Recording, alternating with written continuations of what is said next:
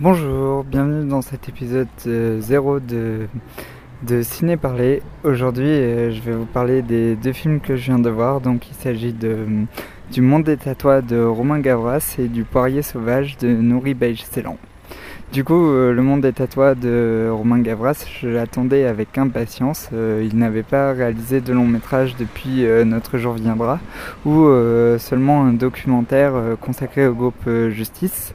Et donc euh, notre jour viendra, c'est un film sur euh, les roues qui se vengeaient du mal qu'on leur faisait. Et c'était un film qui ressemblait beaucoup à, du Bruno Dumont euh, trash. Et là, Le Monde des Tatouages, c'est un film complètement différent. Ça renoue avec la veine des courts-métrages qu'il faisait à l'époque du groupe Courtrage Mais avec Kim Chapiron. Et disons que c'est du James Gray à la sauce banlieue. Du coup, euh, voilà, le scénario est vraiment très bien écrit. Euh, ça ressemble vraiment à un film euh, James Gray, de James Gray, période The Yard où la nuit nous appartient. Et c'est l'histoire d'un petit dealer, donc c'est très drôle. Il deal des barrettes de shit avec des paquets de banco, à qui on décide de faire un go qui, à qui on propose de faire un go fast de l'Espagne à la banlieue parisienne. Et il va faire ce, ce go fast, il va accepter et il va y avoir une multitude de rebondissements avec euh, des personnages secondaires euh, tous plus en couleur les uns que les autres, notamment euh, un interprété par Vincent Cassel, un autre interprété par Philippe Catherine et un autre interprété par François Damien. Également, il y aura la mère de ce, de ce dealer interprété par Isabelle Adjani. Et du coup, cette galerie de personnages euh, vont enchaîner les situations les plus rocambolesques les unes que les autres et à la fin bien sûr il y aura euh, euh, plein de rebondissements et ce sera une intrigue à tiroir comme un petit peu à Let's Sex Crime ou à tout ce genre de films policiers, c'est vraiment très bien écrit. Et en plus, par-dessus, il y a les dialogues qui sont vraiment, vraiment géniaux. Et vous allez vous pisser de rire dessus. Et ce que j'ai beaucoup aimé, c'est que le film aborde beaucoup de sujets, notamment le narcoterrorisme, le lien qu'il y a entre le trafic de shit et euh, le terrorisme, il aborde aussi euh, l'islam comme sujet et il les aborde assez frontalement et avec humour en plus. Donc euh, c'est vraiment vraiment génial et Romain Gavras il a vraiment peur de rien et il mélange même dans la BO du Laurent Voulzy, du Balavoine et du PNL. Du coup, il y a un lien entre Chris Marker, PNL euh, et Isabella Adjani. Ils sont tous dans le dernier film de Romain Gavras parce que comme Kim Chapiron et, et Romain Gavras, euh, disons qu'ils payent leur tribut à Chris Marker parce que ce dernier les avait beaucoup aidés, notamment à l'époque où Romain Gavras avait, lu, avait réalisé son clip Stress le clip euh, du groupe Justice que je vous conseille d'aller voir sur internet et je vous conseille aussi de lire le, clip que Chris Marker euh, avait fait en soutien à Romain Gavras car ce, ce clip avait fait scandale à l'époque. Et donc là euh, le personnage joué par Vincent Cassel dans le film regarde plein de vidéos sur les Illuminati et à un moment parmi ces vidéos il a Romain Gavras a intégré un extrait de de l'héritage de la chouette de Chris Marker que je vous conseille aussi de regarder. Du coup, ça fait un petit caméo euh, très drôle et je trouve ça très beau que des réalisateurs aussi provocants qui mettent du PNL euh, euh, dans leurs films rendent un hommage aussi respectueux à un réalisateur aussi estimé que Chris Marker. Du coup, ça, c'est vraiment vraiment chouette. Donc, vous l'aurez compris, Le Monde des Tatouages est un film que j'ai beaucoup aimé.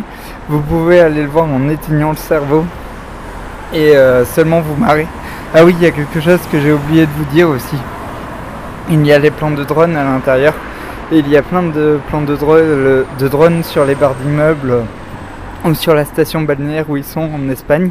Et tous ces plans de drones ne sont jamais gratuits en fait, ils sont tout le temps justifiés, ce qui est euh, très rare dans ce genre de film. Et aussi, euh, il y a un art du montage euh, qui est juste hallucinant. Et souvent, les personnages se projettent dans leur futur et on voit ce qu'ils vont faire selon les actions qu'ils vont faire. Et c'est assez impressionnant. Et aussi, un autre truc qui m'a beaucoup marqué dans ce film, c'est que pour un polar, il n'y a qu'un seul mort.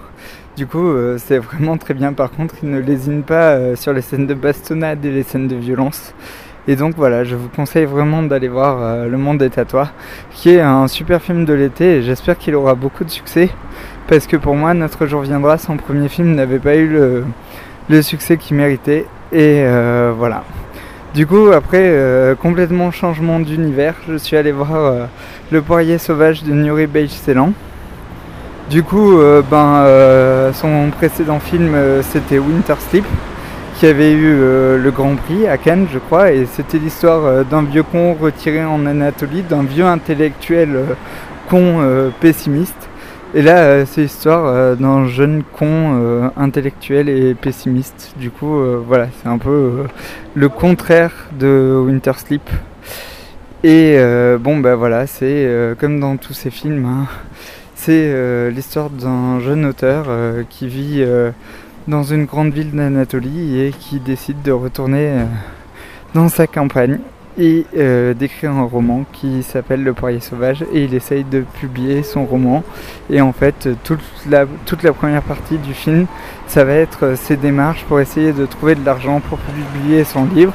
En parallèle on suit l'histoire euh, de son père qui a des dettes et euh, qui joue au jeu et qui joue au tiercé mais qui est quand même un intellectuel parce que c'est l'enseignant du village et etc et en fait tout le film c'est une suite euh, de conversations sur euh, en fait c'est souvent basé sur des énigmes. Il n'y a pas de réponse mais par exemple voilà quoi ça fait un peu comme un conte par exemple le père du héros quand il était petit il a été déposé dans un champ. Il a été oublié dans le champ et on l'a retrouvé recouvert de fourmis. La première phrase qu'on adresse euh, au héros, c'est Ton père m'a donné euh, trois pièces d'or.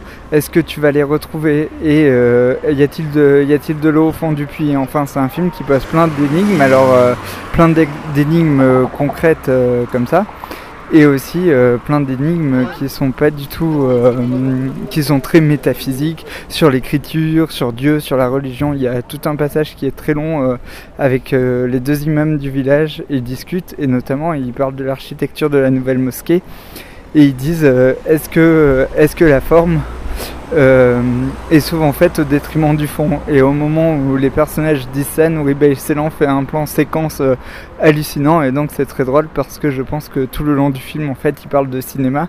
À un moment donné aussi, alors on sait jamais si c'est le rêve ou la réalité, il y a plusieurs images dans le film où on peut se douter que c'est un rêve ou euh, si c'est la réalité. Le jeune héros rencontre un auteur qu'il admire et il fait une succession de gaffes en lui parlant et il est complètement arrogant. Et c'est euh, et on ne sait pas si cette scène se passe dans la réalité ou dans le rêve. Du coup, et c'est toujours très philosophique sur l'écriture. Qu'est-ce qu'en écriture à la campagne? Quel est le lien entre le crayon et la feuille? Quel est le lien entre l'art et la vie? Et en fait, euh, ces successions euh, de réflexions, euh, Nori Ceylan, il donne jamais de réponse. Et ça, c'est ce que j'ai un peu regretté dans le film. Des fois, on a envie de le bousculer. Et on lui dit, oui, c'est chouette de faire des personnages hyper ambigus qui te donnent plein de pistes de réflexion. Mais des fois, c'est bien d'apporter des réponses aussi parce que lui, on ne sait pas comment il se positionne, notamment par rapport à la religion, par rapport à l'armée. On a l'impression qu'il dit que en Turquie, la seule place des, il y a tellement pas de place pour les intellectuels en fait, qu'ils sont obligés de se retrouver euh, soit euh, soit à devenir imam, soit à l'armée. Du coup, c'est très critique sur la société turque comme film. Il n'y a pas besoin euh, de bien connaître la situation géopolitique du pays pour le comprendre. Et donc voilà, c'est un film plein de conversations tout en parole que euh, je vous conseille vraiment d'aller voir. Par contre, ça retourne un peu le cerveau. C'est très remuant, ça laisse beaucoup de place à la pensée. Du coup, euh, ça peut être aussi assez violent. Alors, euh, c'est assez drôle aussi. Il y a des passages pleins d'humour. Mais c'est un humour un peu cynique, très dur.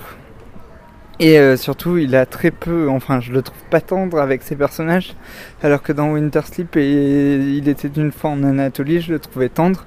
Mais là, euh, ces personnages, franchement, j'avais tous envie de les jeter, à part le père que tout le monde passe euh, tout le film à critiquer, et il passe sa vie au PMU et tout.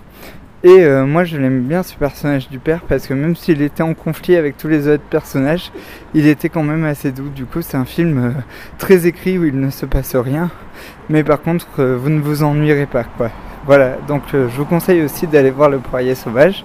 Et je vous dis à bientôt pour un autre ciné parlé. Merci de m'avoir écouté. Au revoir.